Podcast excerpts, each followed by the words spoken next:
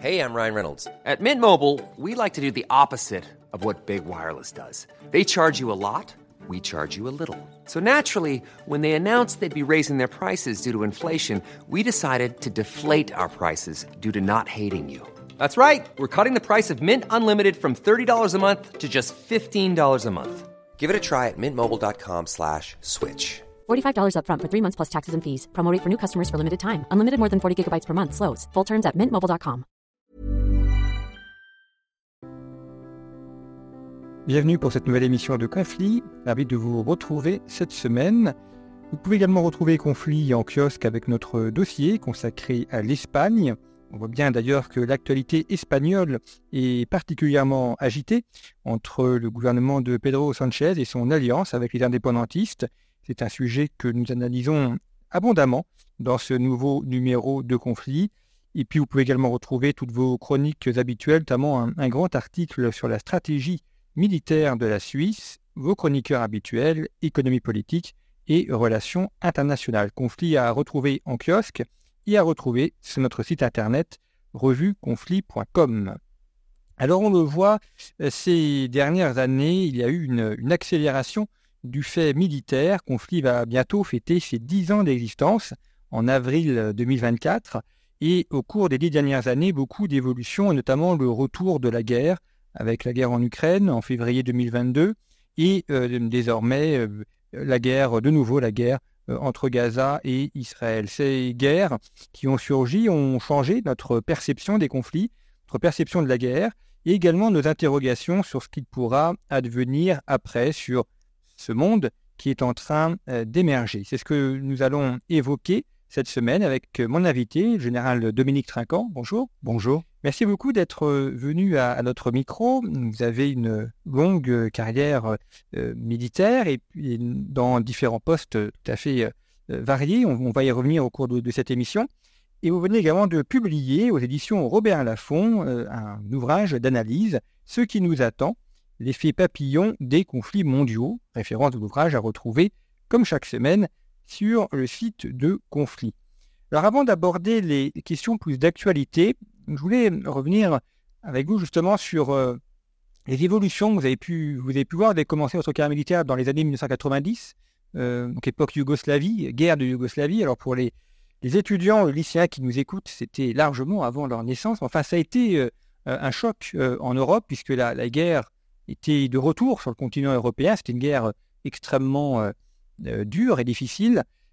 Et au cours de, ces 30 dernières années, 1991-2023, quelles sont les, grandes évolutions, les grandes transformations que vous avez pu observer dans la manière de faire la guerre? Peut-être aussi dire ce qui n'a pas changé. On dit souvent que la, la guerre est un caméléon, la, forme change, mais l'essence reste la même. Euh, pour vous, quels sont les, grands points vraiment saillants des, évolutions de la manière de, faire la guerre? Écoutez, vous êtes euh, très gentil en me rajeunissant parce que je suis bien plus vieux que ça. Ma carrière a commencé lorsque je suis rentré à Saint-Cyr en 1974. Et donc, la première partie, pour revenir à votre question de fond, euh, c'est la partie jus jusqu'avant 1990. C'est-à-dire, euh, en France et en Europe, nous étions face à l'Est en attendant euh, le pacte de Varsovie. D'ailleurs, mon dernier poste à ces années-là, dans les années 87-89, était chef du bureau, enfin j'étais au bureau opération de l'état-major deuxième corps d'armée qui était en Allemagne à Baden-Baden. Nous étions la réserve du groupe d'armée centre de l'OTAN. Donc nous étions face à l'Est. Et donc le premier grand changement qu'il y a eu, c'est que cette guerre, nous n'avons pas eu à la faire, on l'a gagnée sans la faire. C'est un peu ce que euh, pré prépare euh, Sun Tse, le grand stratège chinois, qui dit euh, faire la guerre sans livrer bataille. Et donc en 1989-90, le, chute du mur de Berlin, et on passe à une deuxième période. Donc la première période, c'est préparer la guerre et ne pas avoir à la faire. Être dissuasif d'une certaine façon. La deuxième partie, les années 90 jusqu'aux années 2000 à peu près, c'est l'année des opérations euh, qu'on appelait de maintien de la paix. Ils ne maintenaient pas beaucoup de paix parce que souvent il n'y avait pas de paix, mais ça a été les opérations. J'ai commandé un bataillon au Liban, j'étais en ex-Yougoslavie entre 93 et 95, où là l'ONU est intervenue parce que les Occidentaux ne voulaient pas intervenir. Et puis, quand il y a eu la paix, accord de Dayton, on a envoyé l'OTAN. C'est un peu une pièce de théâtre à l'envers, puisque l'OTAN est fait pour apporter la paix et l'ONU pour la maintenir. Or là, c'était l'ONU qui était avant, et une fois qu'il y a eu la paix, ça a été l'OTAN. Donc ça, c'est jusqu'aux années à peu près 2000. Euh, c'est plutôt des opérations de maintien de la paix, mais il ne faut pas oublier toutes les guerres dont on ne parle pas. En Afrique en particulier, il y a eu beaucoup de guerres dont on ne parle jamais. Euh, ensuite, il y a eu la fameuse attaque du World Trade Center. J'étais à Norfolk à ce moment-là en Virginie, adjoint d'un amiral américain pour diriger un exercice de l'OTAN lorsque les Twin Towers se sont effondrés. Donc j'ai vu ça quasiment en direct. J'ai vu, avec les tours, s'écrouler un monde dans lequel on pensait que la paix euh, était installée. Et là, la mauvaise réaction américaine que je décris, euh, qui est d'abord d'aller chercher M. Oussama Ben Laden en Afghanistan, rien à dire jusque-là, sauf qu'on met 20 ans à le trouver, et qu'entre-temps, on s'imagine qu'on va importer la démocratie en Afghanistan. Et on a vu 20 ans après ce que c'est devenu. Et la mauvaise réaction américaine, je le disais, c'est 2003, c'est un peu comme aujourd'hui ce qui se passe au Moyen-Orient, la vengeance. C'est-à-dire qu'on va en Irak, soi-disant, pour aller chercher des armes de destruction massive qui n'existent pas, et on chamboule complètement l'ordre international à ce moment-là. Je pense que c'est un virage extrêmement important à voir pour deux raisons. La première, c'est que les Américains, en se trompant, en faisant cette guerre-là, ont perdu leur crédibilité. Ils ont menti, clairement. Et moi, j'étais à New York à l'époque, dans les couloirs de l'ONU. Je peux vous dire que sur 190 pays, il y en avait 160 qui étaient derrière la France, en disant Tenez bon, il n'y a pas de raison de faire la guerre. Et puis, il y avait tous ceux qui avaient été euh, plus ou moins circonvenus par les États-Unis et qui ont voulu faire la guerre. En particulier le Royaume-Uni, qui sans raison a suivi les États-Unis. La seule raison étant que quand les États-Unis disent quelque chose, ils le font. Et puis, après cette euh, période de 2003, revenons un peu, parce que là on est au Moyen-Orient, mais revenons un peu à l'Europe. Et M. Poutine, qui est arrivé au pouvoir globalement aux années 2000, qui au début a voulu jouer au bon garçon, et qui dès 2007 a clairement dit à Munich, nous ne voulons plus de ce monde unilatéral dirigé par les Américains, nous voulons un monde multilatéral. Et là, le manque de crédibilité des États-Unis s'est accentué. Il s'est accentué au moment des actions en Géorgie, de la Russie, au moment des actions en Syrie, toujours de la Russie, et au moment de l'action en Crimée, bien sûr, 2014. Et là, eh ben, les Américains ont regardé passer le train, d'une certaine façon. Et donc, ce monde s'est bousculé vraiment dans ces années-là. Et là, nous arrivons en 2022, au moment de l'attaque euh, de l'Ukraine. Pourquoi? Parce que les Russes se sont dit, on ne va faire qu'une bouchée de l'Ukraine, renverser le gouvernement comme nous avons pu faire en Biélorussie, où il faut rappeler que le M. Loukachenko était en fait battu aux élections, mais il a été maintenu grâce à l'intervention russe.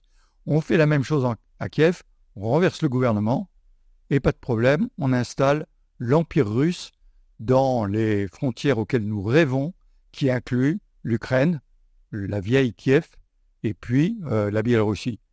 Et là, la grande surprise, n'est pas venue des Américains, parce que les Américains, leur première réaction, ça a été remballer leur ambassade, remballer leurs conseillers et demander à M. Zelensky s'il voulait bien venir avec eux. Et la surprise, c'est M. Zelensky qui a dit nous résistons et nous combattons. Et donc on arrive là à une nouvelle forme de la guerre où les Russes pensaient faire quelque chose comme en Crimée en 2014, c'est-à-dire là aussi pas de guerre, pas de bataille plus exactement, des petits hommes verts, pas un coup de feu tiré. Ils pensaient faire la même chose en 2022, sauf que ça n'a pas marché. Et donc ils ont été de revenir à la guerre, j'allais dire, classique. Guerre classique, mais sous parapluie nucléaire. C'est-à-dire que les Russes, on ne peut pas les attaquer chez eux, puisqu'ils ont l'arme nucléaire. Mais en revanche, ils combattent sur le terrain, et c'est là qu'on a des images dignes de la Première Guerre mondiale, avec des tranchées, des mines, des barbelés, euh, de l'artillerie, etc., etc. Et puis, la dernière forme, celle que nous voyons maintenant au Moyen-Orient, c'est une attaque surprise pour les Israéliens, bien sûr, absolument dramatique, du Hamas, qui réussit à déjouer tout le système de sécurité israélien et provoquer un choc massif.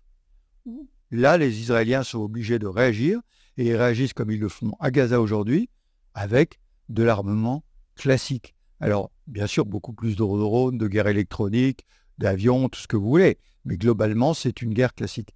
Donc je crois qu'après une période d'illusion de la paix installée dans le monde, je répète dans le monde que nous regardons, hein, en Afrique, les guerres, ça a toujours continué. Mais après cette période-là, on en a une période où la guerre est revenue et il nous faut nous confronter à cette réalité. Finalement, les, Russes que vous attendiez euh, dans les années 1980, aux Soviétiques à l'époque, euh, sont arrivés, mais 20 ans plus tard.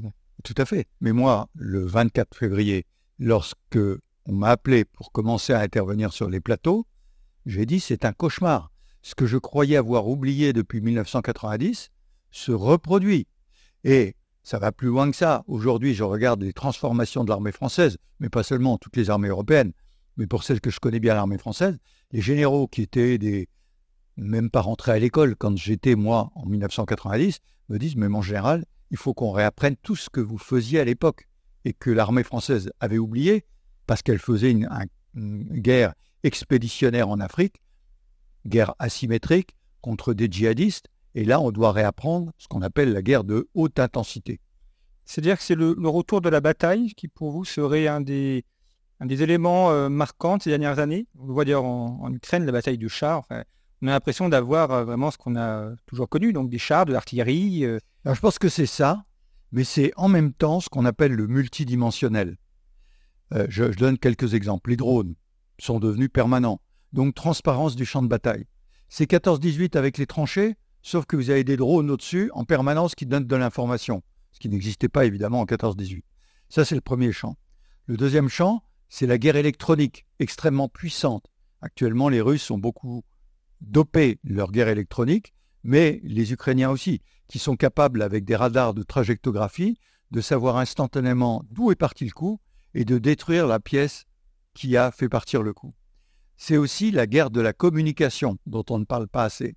Et là, le président Poutine est un peu maître dans cet art-là.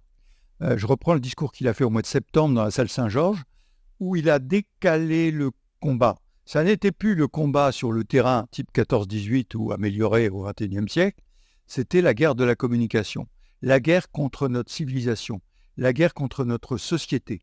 Et là, on voit tous les réseaux qui s'animent, les trolls et compagnie, qui s'animent, qui arrivent à vous faire croire qu'en Afrique, je reviens cinq minutes en Afrique, qu'en Afrique, c'est les Russes qui vont aider les mouvements qui sont en place contre les djihadistes, alors que c'est totalement faux. C'est bien que les Russes ne sont là que pour apporter une garde prétorienne aux putschistes au Niger, au Mali, au Burkina Faso. Mais ils arrivent à le faire croire. Et ils arrivent à faire croire que ceux qui les aidaient, par exemple la France ou les Européens, qui dépensaient des sommes fabuleuses pour eux, en fait étaient là pour les exploiter. Alors que, honnêtement, économiquement, toute l'Afrique, c'est 5% des échanges commerciaux avec la France. Donc c'est rien du tout. Mais tous ces messages passent bien. Et j'ai eu l'occasion de faire beaucoup d'enregistrements et de passages comme vous le faites. Et je suis frappé de voir sur les réseaux sociaux les messages qui reviennent en permanence en parlant de ce gamelin, de ce général de salon, de ce général otanien, etc. Ils n'y connaissent rien. Ils connaissent rien de ma carrière, ils ne savent pas ce que j'ai fait, mais c'est pas grave. On revient là-dessus, et donc ça, c'est la guerre de la communication qui est extrêmement forte. Donc je répète, une guerre de haute intensité, mais avec des moyens techniques considérables, drones, guerre électronique, euh, satellites, euh, tous ces moyens-là, et puis une guerre de la communication qui, elle, ne va pas apporter des armes, mais va toucher les cœurs et les esprits des gens. Et là, ensuite, il est extrêmement compliqué de remonter la pente. Oui, vous avez tout à fait de souligner ça. C'est notamment l'aspect émotionnel. Euh, on voit que la, raison est assez désarmée face à l'émotion. Et d'ailleurs, on, y reviendra, la, la guerre entre Gaza et Israël, il y a une part rationnelle, il y a une part émotionnelle, mais la part émotionnelle l'emporte largement, que ce soit en France ou ailleurs. Oui, alors euh, il y a un livre qui va bientôt sortir, je vous dis ni l'auteur ni tout, mais c'est le même éditeur, je le précise, et un ami que je connais très bien, qui le fait actuellement sur le temps de l'émotion, qui va sortir ça. Moi, j'attends avec impatience de l'avoir, son livre. Excellente nouvelle. Euh, sur le temps de l'émotion. Et je crois qu'il a parfaitement raison. Le temps de l'émotion, on revient à la guerre euh, à Gaza. Un exemple, la roquette qui est tombée sur un parking à côté d'un hôpital il y a plusieurs semaines. En 48 heures, tout le monde a annoncé, et tout le monde a annoncé, l'hôpital est attaqué, il y a 500 morts. Et en fait, dans les 24 heures, on était capable de démontrer que ce n'était pas l'hôpital, c'était une roquette qui était tombée à côté, que ce n'était pas les Israéliens, c'était un mouvement djihadiste et qu'il n'y avait pas 500 morts, mais probablement une vingtaine ou une trentaine, ce qui est toujours trop, bien sûr. Mais vous voyez comment l'image peut être rapidement transformée, et une fois que c'est rentré dans les réseaux et rentré dans les têtes des gens, c'est extrêmement difficile de revenir en arrière. Oui, temps que les, 500 morts, c'est l'information qui est donnée par le Hamas. Alors, euh, la prudence veut quand même qu'on vérifie, évidemment, quand, un des belligérants donne une information. Dire que ce soit le Hamas ou le Saad, il faut toujours. Mais je, vais vous donner un exemple. Je, passais beaucoup sur les réseaux du Moyen-Orient, beaucoup de chaînes du Moyen-Orient. Depuis que la guerre a commencé, c'est curieux. Je suis intervenu une fois ou deux, et puis plus rien. Tout simplement parce que je ne répercutais pas le discours qu'ils avaient envie d'entendre. Donc, aujourd'hui, la communication, les réseaux, qui devraient ouvrir l'intelligence, ouvrir aux échanges, font l'inverse. Ils ferment grâce aux algorithmes sur les réseaux sociaux qui fait que vous ne regardez que ce que vous avez envie de regarder. C'est ce que je dis dans mon livre, c'est les, les, dangers dans nos sociétés qui sont minés par ce type de sujet, alors qu'on a des gens qui sont normalement de plus en plus éduqués. Il y a un siècle, il y avait plein de gens qui savaient ni lire ni écrire. Aujourd'hui, ça devient plus rare. Je parle de nos sociétés occidentales. Eh bien, malgré cela, on a des gens qui sont de moins en moins éduqués et qui ne veulent regarder que le profil qu'ils ont envie de voir. Et qui confirment qui confirme ce qu'ils pensent. Voilà, ça va. Il y a deux sujets que je voudrais aborder. Euh, la question de, de l'ONU et la question de l'OTAN, et notamment dans, voir ce que ça peut devenir. Mais je commençais par l'OTAN, puisque hmm. euh, vous l'avez dit, vous avez été à Norfolk, vous avez aussi euh, travaillé auprès de l'OTAN dans les années 1980 ce qui est intéressant avec l'OTAN, c'est l'évolution qu'a connue cette, cette organisation. D'ailleurs, ça aurait très bien peut-être pu disparaître après la chute de l'Union soviétique. Ce n'était pas dit que ça demeure. en 2021, Emmanuel Macron avait dit que l'OTAN était en état de mort cérébrale. Et de certaine manière, Poutine l'a ressuscité. La, guerre en Ukraine, c'était la résurrection de l'OTAN. Totalement, c'est ce que j'ai dit quasiment le 25 ou le 26 février. Merci, monsieur Poutine, vous avez ressuscité l'OTAN. Alors l'OTAN, faut bien voir ce que c'est ce sont les États-Unis, alors il y a le Canada bien sûr, mais le poids lourd, c'est les États-Unis, et les Européens. Les Européens qui se sont beaucoup augmentés. Au début, souvenons-nous, il n'y avait que les Européens de l'Ouest. Dans les années 90, comme vous le citez, il n'y avait que les Européens de l'Ouest, donc il y avait peu d'Européens. Maintenant, il y a beaucoup d'Européens dans le temps. Donc il y a un poids européen important. Et les États-Unis? Les États-Unis, l'OTAN, en mort cérébrale, comme vous le disiez, le président Macron en 2021 avait parfaitement raison. Et ce qui s'est passé à Kaboul, la débandade de Kaboul était une illustration. À l'époque, je me souviens, tous les pays européens se retournaient vers nous, parce que la France, elle s'était retirée avant de Kaboul, et, disaient, mais qu'est-ce que les Américains, ils nous roulent dans la farine, là. Ils nous indiquent même pas ce qui se passe, et on se retrouve à, à partir la queue entre les jambes, pardonnez-moi de l'expression, avec nos avions et nos machins, c'est une catastrophe. Donc, M. Poutine a ressuscité temps. Pourquoi? Parce qu'aujourd'hui, comme tous les pays européens depuis 1990, étaient en train d'engranger ce qu'on appelle les dividendes de la paix, ils considéraient que la guerre était plus possible. Les seuls qui n'avaient pas fait ça, enfin qui n'avaient, ils l'avaient fait aussi, les Français, pardon, mais les, les, Français sont les premiers à avoir remonté la pente il y a six ans, avec une première loi de programmation qui était en augmentation. Tous les Européens, après l'attaque russe, se sont mis à faire la même chose. Donc aujourd'hui, pour faire face à la Russie, l'Europe a besoin de l'OTAN. Mais tous les efforts que font les Européens aujourd'hui dans le cadre du réarmement et du réarmement de l'OTAN peut prétendre, si à, ce que euh, on verra ce qui adviendra au mois de novembre, mais si un M. Trump revenait et nous disait finalement l'OTAN, je m'en fous, ça m'intéresse pas, les Européens auraient remonté la pente, peut-être pas complètement en, 2024, hein, mais auraient commencé à remonter la pente pour se réarmer. Et il est important que les Européens perçoivent bien, et je suis assez frappé parce que tout le monde dit Oui, mais il n'y a que les Français qui pensent ça. Ben non, je rencontre un Estonien, un Slovaque, un, un Tchèque, et ils me disent tous la même chose. Ils me disent Attention, les États-Unis, on n'est pas sûr de ce que ça deviendra. Donc, bénéficions de l'effet d'entraînement d'aujourd'hui pour nous réarmer. Tout en que les Européens ont parfois joué euh, au passage clandestin, c'est-à-dire que les États-Unis étaient le principal pourvoyeur de fonds de l'OTAN et ça faisait une sécurité, une armée euh, à moindre, à moindre frais. Donc euh, beaucoup en ont aussi profité. C'est ces autres qui payent, c'est nous qui en profitons. Oui, mais vous avez raison. Maintenant, si vous voulez, il faut bien voir à quoi sert une défense européenne. Il y a le cas russe, qui est un cas spécifique, et puis il y a d'autres cas. Je parle du Sahel, par exemple, quand on a monté, la France a monté la force Takuba avec les Européens, je pense que c'était une excellente initiative. D'ailleurs, aujourd'hui, on a des, Hongrois qui vont se déployer au Tchad, dans la lignée de ce qui avait été fait. Face à la Russie, le problème, c'est qu'il faut une force majeure. Et je, ne vois pas, honnêtement, l'Europe être à cette hauteur-là. Premier point, force majeure. Classique. Hein Deuxième point, force nucléaire. Et en Europe, le seul pays qui est une force nucléaire, c'est la France. Alors aujourd'hui, la vraie question qu'on peut se poser, c'est la dissuasion nucléaire française. Peut-elle servir aux Européens? Le président Macron a fait une ouverture là-dessus. Mais les autres Européens n'ont pas marché. Parce qu'ils préfèrent avoir le parapluie américain. Évidemment, il y a 5000 missiles. Ça n'a rien à voir avec les 300 000 missiles, les 300 pardon, euh, missiles français. Donc ils préfèrent être sous le parapluie américain. Mais la vraie question qu'on doit se poser, que j'ai posée il y a trois jours à des Américains, c'est est-ce que si la Pologne est, attaquée, ça touche aux intérêts vitaux des États-Unis? Est-ce que les États-Unis sont prêts à grimper au seuil nucléaire, sachant que les États-Unis eux-mêmes sont touchés par les frappes nucléaires pour sauver les Polonais? Est-ce que vous pouvez répondre à cette question? Bon, j'attends la réponse, mais bien sûr, c'est pas un, c'est pas un think tank qui va me répondre, hein, c'est un président des États-Unis. Mais c'est une vraie question. Alors que la France étant tellement imbriquée dans l'Europe, si la Pologne était attaquée ou l'Estonie était attaquée, comment la France pourrait se défiler? Ça me paraît difficile. Mais là encore, je n'ai pas la réponse à donner là-dessus. Mais c'est des questions que je pose. Et sur l'ONU, justement, dans, ce monde qui nous attend, ce qui est surprenant dans la guerre en Ukraine, c'est que l'ONU est complètement absente. Alors pour le coup, on peut dire aussi qu'elle est en état de mort cérébrale. On voit bien que c'est une discussion d'État à État, la Turquie, euh, euh, l'Iran, la Russie, mais le, l'ONU, que ce soit en, Ukraine ou à Gaza, euh, est, inefficace. Qu'est-ce que c'est que l'ONU? L'ONU, c'est nous. C'est nous. Ce sont les États qui constituent. La Charte des Nations Unies commence par ces mots Nous, les peuples des Nations Unies. Donc ça veut dire quoi? Ça veut dire qu'il faut bien distinguer deux choses.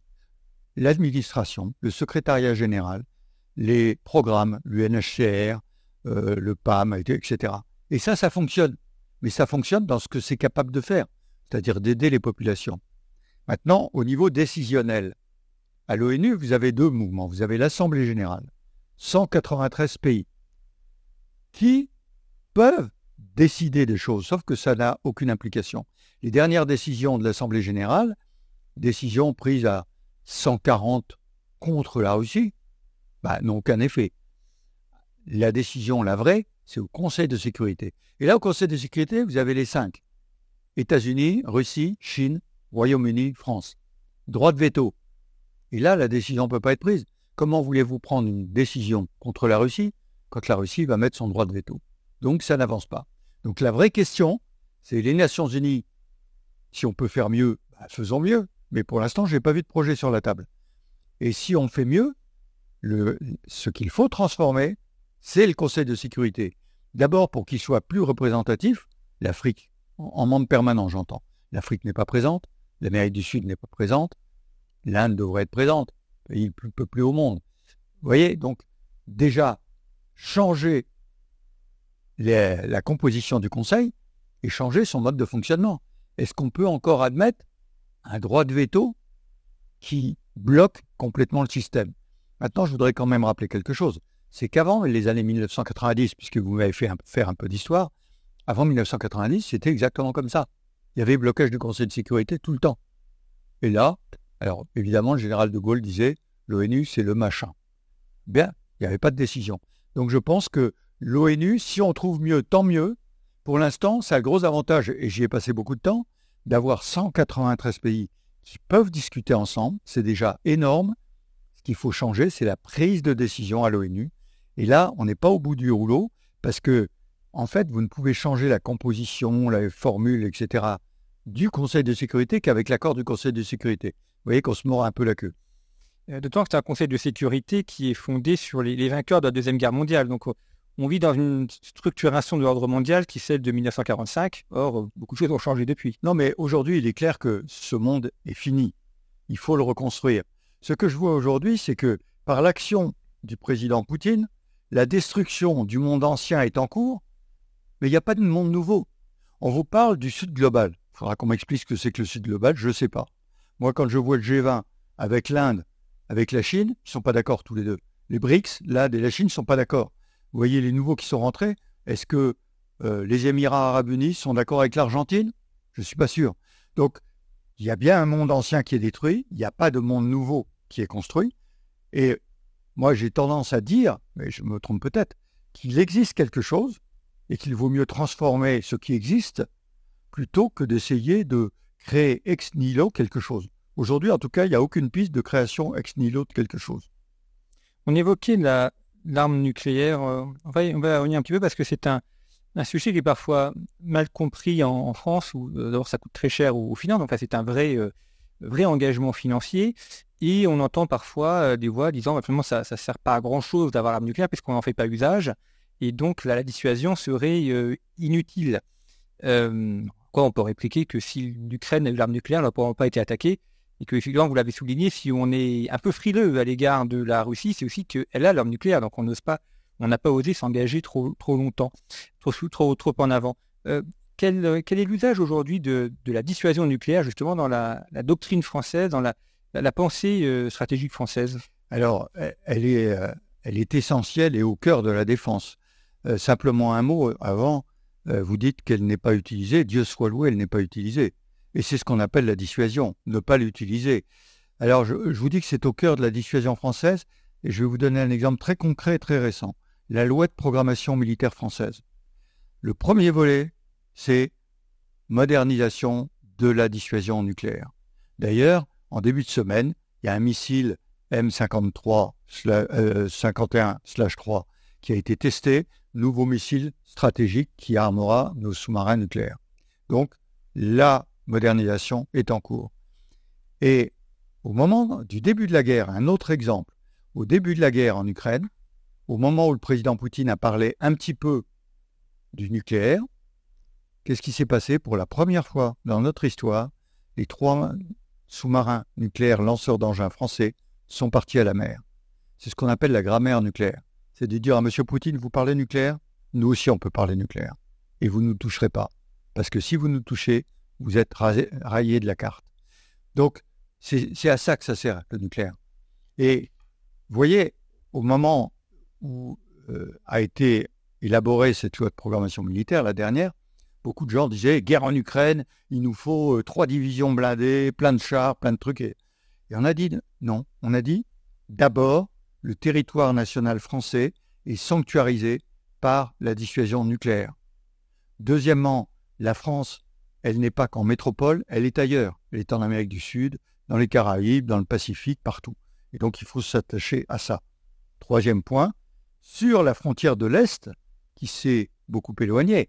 Quand on parlait des années 90 où j'étais à l'état-major de deuxième corps, général de Gaulle, à l'époque, disait que euh, les forces du pacte de Varsovie étaient à une étape du Tour de France de Paris. Bon, maintenant, elles sont à quelques milliers de kilomètres. Donc la menace est plus éloignée. Donc la dissuasion nucléaire, pour répondre à votre question, est absolument centrale pour protéger la France et ses intérêts vitaux. Comment est-ce que l'armée française a analysé la, guerre en Ukraine, les tactiques qui ont été stratégiques, qui ont été menées par les uns et les autres, qu'est-ce que l'armée française a appris, a, a fait évoluer peut-être dans sa manière de penser la guerre ou de s'y préparer? Oui, alors je pense qu'elle a, elle a évolué sur plusieurs dans plusieurs domaines. D'abord, dans le socle de l'armement qu'on met en place, les chars, les blindés, etc., avec la boucle numérique, c'est le système Scorpion, qui permet de communiquer en numérique très très rapidement. Ça, c'est la communication des unités entre elles Oui, pas seulement des unités, de tous les véhicules entre eux, qui se disent où est l'ami, où est l'ennemi, ma logistique, etc. Tout est intégré. Ça, c'est le premier sujet. Le deuxième sujet, c'est les drones. On avait pris un peu de retard et maintenant, les drones vont être là par milliers. Je dis bien par milliers. Tout ceci est intégré dans la boucle dont je parlais avant. L'espace extrêmement important pour les communications, pour l'information. Le cyber, la guerre, cyber, guerre de la communication dont je parlais euh, tout à l'heure. Donc je pense que l'armée française a complètement euh, changé dans ces domaines-là. Et ce qu'il y a de beaucoup plus nouveau en plus, c'est qu'avant, on pouvait avoir des moyens, vous voyez, à très haut niveau. Maintenant, tous ces moyens vont être mis à disposition à bas niveau, c'est-à-dire au niveau de la brigade, globalement. Une brigade, elle va avoir ses drones, va avoir sa guerre électronique, va avoir son, son artillerie de contre-batterie, elle va avoir l'artillerie de tir dans la profondeur. Donc ça descend à des niveaux beaucoup plus bas pour avoir beaucoup plus de souplesse et être beaucoup plus réactif, un peu comme le font les Ukrainiens, un petit peu à la différence des Russes d'ailleurs. Alors il y a une question que je pose régulièrement à nos invités euh, militaires euh, qui concerne la, réserve, parce que c'est un objet euh, sur lequel on, essaie de travailler, de réfléchir à un conflit, notamment d'ailleurs parce que j'ai pas mal d'étudiants qui sont dans la réserve. Et la question était de, voir, enfin pour vous, qu'est-ce que c'est exactement la réserve, comment on, l'articule, à quoi elle sert ou à quoi elle pourrait servir, à quoi elle devrait servir dans un monde idéal, et comment on la pense par rapport à l'armée opérationnelle? Alors moi j'ai beaucoup travaillé avec la réserve. Hein. Quand j'étais tout petit, j'allais dire lieutenant. J'étais lieutenant dans un régiment de réserve. Savez, on, en fait, on prenait des gens dans un régiment d'actifs pour les mettre dans des régiments de réserve. Et quand j'étais euh, chef de corps ou chef de BOI, j'ai toujours employé des officiers de réserve. Donc c'est des gens absolument remarquables. Là, je parle des officiers, simplement. Mais globalement, la réserve, pour moi, c'est le trait d'union avec la société. Alors, il y a une utilisation opérationnelle, des unités de réserve qui sont utilisées en complément de l'armée d'active. Ça, c'est un premier volet. Et le deuxième volet, c'est, ce sont des témoins, des acteurs dans la société civile.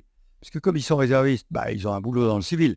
Et ayant un boulot dans le civil, bah, tiens, qu'est-ce que tu fais? Bah, Ce week-end, euh, je suis au, 12e régiment de cuirassés à Olivet et je vais m'entraîner pour faire ceci, cela. Vous voyez?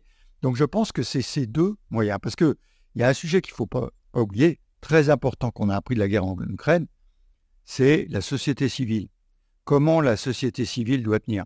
Bernanos, lors de la Première Guerre mondiale, disait pourvu que le derrière tienne. Et donc, cet arrière, il faut qu'il tienne, la société tienne. Les réserves sont extrêmement importantes. Et puis, je vais sauter à une autre question que vous ne m'avez pas posée. Service national universel. Comment les jeunes, qui ont à 16 ans, on peut leur apprendre un peu ce que c'est que la nation, comment on fait nation, dans le cadre de l'éducation nationale. Hein et de se retrouver ensemble, et puis de les orienter vers la possibilité de volontaires, réservistes, policiers, pompiers, euh, des tas de choses. Et ça, c'est extrêmement important. Donc la réserve, qui va être doublée, on va passer de 40 000 à 80 000, extrêmement important pour l'armée de terre. la clé que je regarde de très près, ce seront les finances qui seront données. C'est très bien de créer des postes de réservistes, mais il faut les occuper. Si euh, ils vont balayer la chambre toute la journée, ça présente aucun intérêt. Il faut qu'il y ait des munitions, il faut qu'il y ait du carburant, il faut qu'ils aient des postes réels, et puis qu'ils aient un entraînement et une formation adéquate. Vous avez raison de souligner la question des financements, ça coûte cher, mais euh, c'est aussi le, rôle de l'État que d'apporter la sécurité à sa population, euh, sécurité intérieure et, extérieure. Et euh, vous avez souligné la société ukrainienne, ça, ça a été dire une, surprise, une heureuse surprise de voir qu'effectivement cette, cité ukrainienne a pris de la guerre à bras le corps et, beaucoup se sont engagés. Et c'est une des raisons principales pour laquelle l'Ukraine a réussi à tenir depuis euh, bientôt quasiment deux ans. Oui, mais parce que je pense que ça, c'est un phénomène que le président Poutine n'avait pas vu. Il n'avait pas vu que l'Ukraine est une vraie nation, contrairement à ce qu'il disait le 21 février, par exemple, où il expliquait que l'Ukraine n'avait jamais existé. Ça, il se l'était imaginé euh, pendant le Covid. Il a dû lire beaucoup de bouquins d'histoire euh, mal informés. Et puis, depuis 2014, je crois que les Ukrainiens ont profondément changé depuis 2014, en s'orientant résolument vers l'Europe. Le modèle européen les intéresse beaucoup.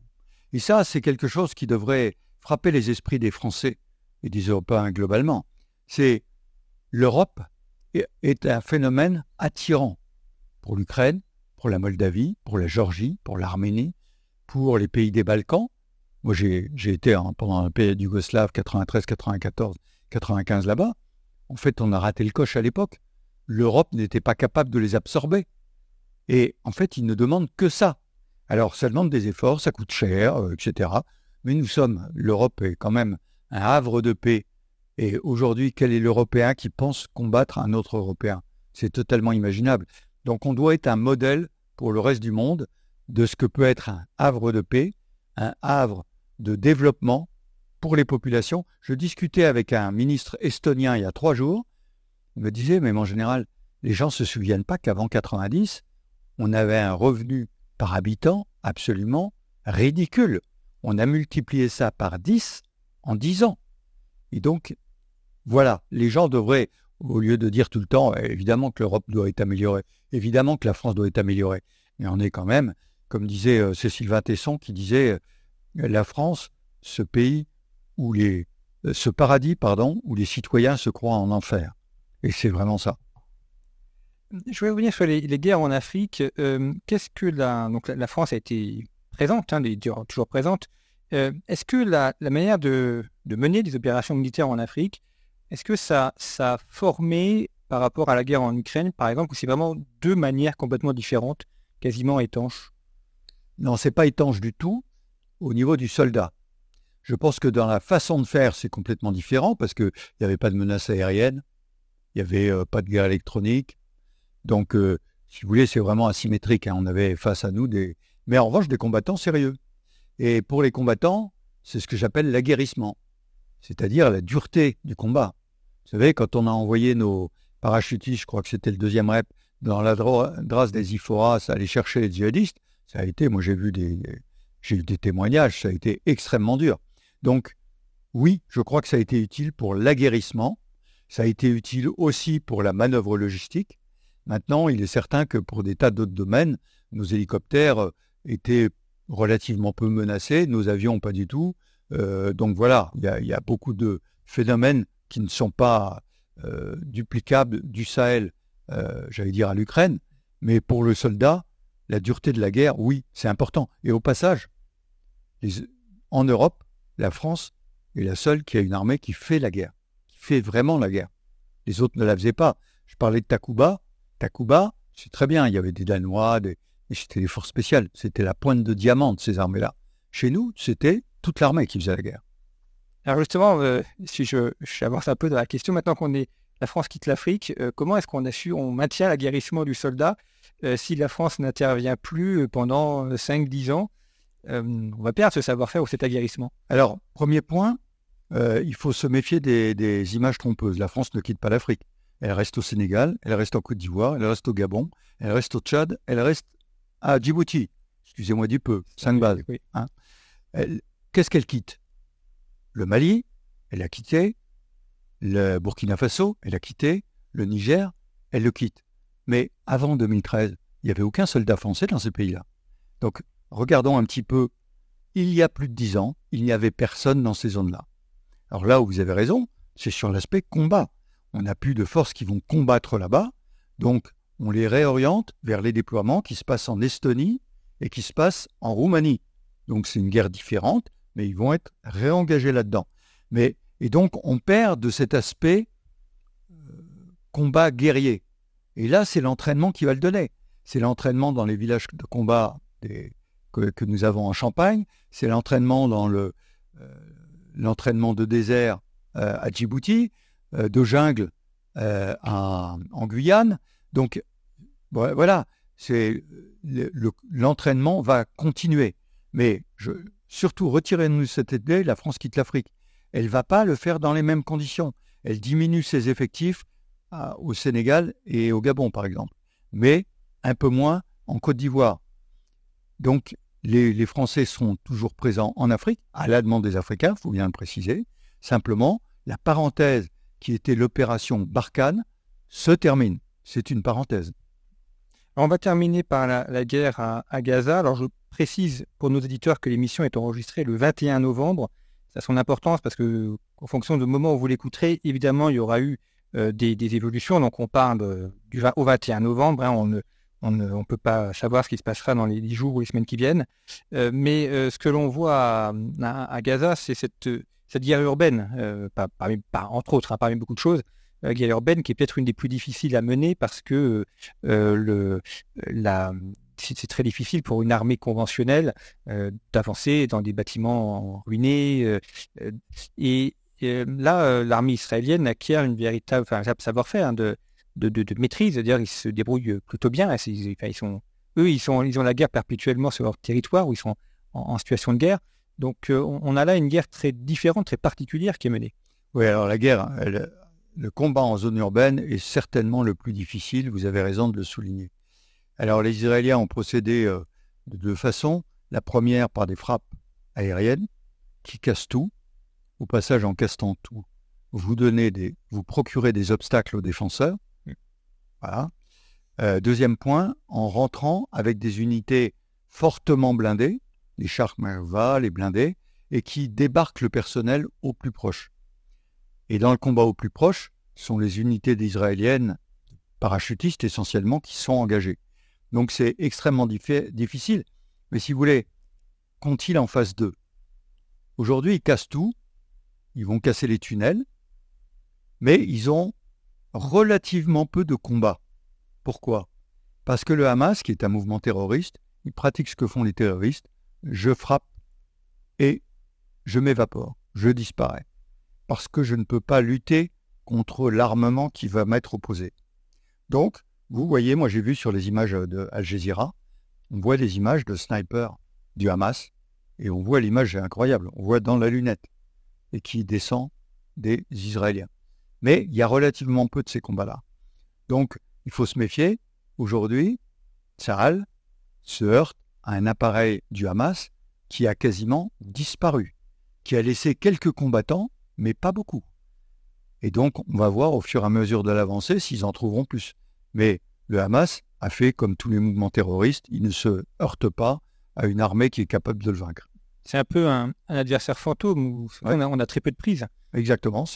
Vous avez raison, c'est un, adversaire fantôme. Je répète, les terroristes, ils frappent et ils disparaissent. Et c'est ce qui s'est passé depuis un mois. Ça rappelle d'ailleurs, euh, et je terminerai par là, la, guerre d'Algérie, où là, la France a, eu affaire à, ce même type euh, d'affrontement aussi, attaques euh, terroristes très ciblées contre des villages, parfois des gendarmeries ou des bases militaires, et puis ensuite euh, le FLN se retire dans les villes ou dans, la, dans les montagnes et on n'arrive pas à le saisir. Oui, la guerre qui a été gagnée, c'est pas la guerre militaire qui a été gagnée, c'est la guerre psychologique, c'est la guerre auprès des citoyens.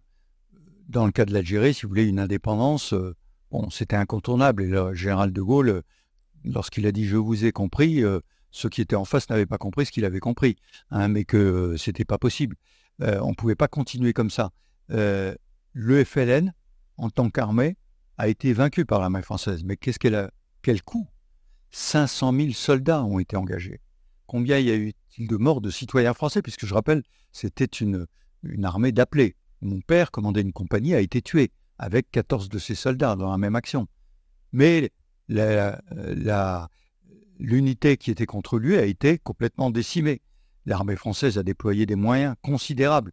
Mais, et là j'en reviens à Gaza, dans l'armée on dit quel est l'effet final recherché? L'effet final recherché, c'est une direction politique. Alors, à un moment dans l'armée en Algérie, c'était l'Algérie française. Quand le général de Gaulle a changé, à ce moment-là, c'était terminé, on allait vers l'indépendance. À Gaza, quel est l'effet final recherché? Comme vous avez détruit l'infrastructure du Hamas, et après, so what, comme disent les Américains? Qu'est-ce qu'on fait après? Il n'y a pas d'effet final recherché. M. Netanyahu est incapable de le donner. Pour l'instant, c'est M. Biden et M. Macron qui le donnent, c'est-à-dire établissement d'un État palestinien à côté d'un État israélien, qui est la seule façon de donner la sécurité à l'État israélien. Donc, comme vous reveniez à placer avec la France, la décision qui a été prise par le, général de Gaulle était une, une, décision sage. On ne luttera pas. Et ça a replacé dans le concert des nations globalement la France qui arrêtait d'être un pays colonisateur. On en parle toujours, mais ça, c'est des vieux souvenirs. La France, il y a plus de 60 ans qu'elle n'est plus un pays colonisateur. Merci beaucoup, Général Dominique Trinquant, d'être venu à, notre micro. Je rappelle le titre de votre ouvrage, ce qui nous attend, l'effet papillon des conflits mondiaux, c'est chez Robert Laffont, et les références sont à retrouver sur le site de conflit, revueconflit.com, site sur lequel vous pouvez également retrouver chaque jour euh, deux articles, également des vidéos, des podcasts, et puis notre boutique en ligne avec notre numéro actuel dont le dossier est consacré à l'Espagne, et puis on prépare évidemment un large dossier sur le conflit euh, israélo-gazaoui. Merci beaucoup pour votre fidélité. À très bientôt.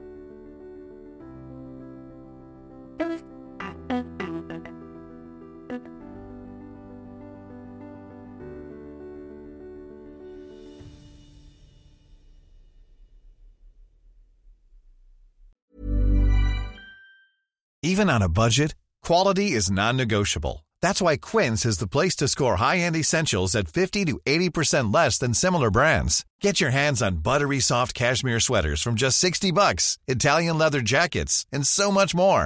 And the best part about Quince, they exclusively partner with factories committed to safe, ethical, and responsible manufacturing. Elevate your style without the elevated price tag with Quince. Go to quince.com slash upgrade for free shipping and 365-day returns.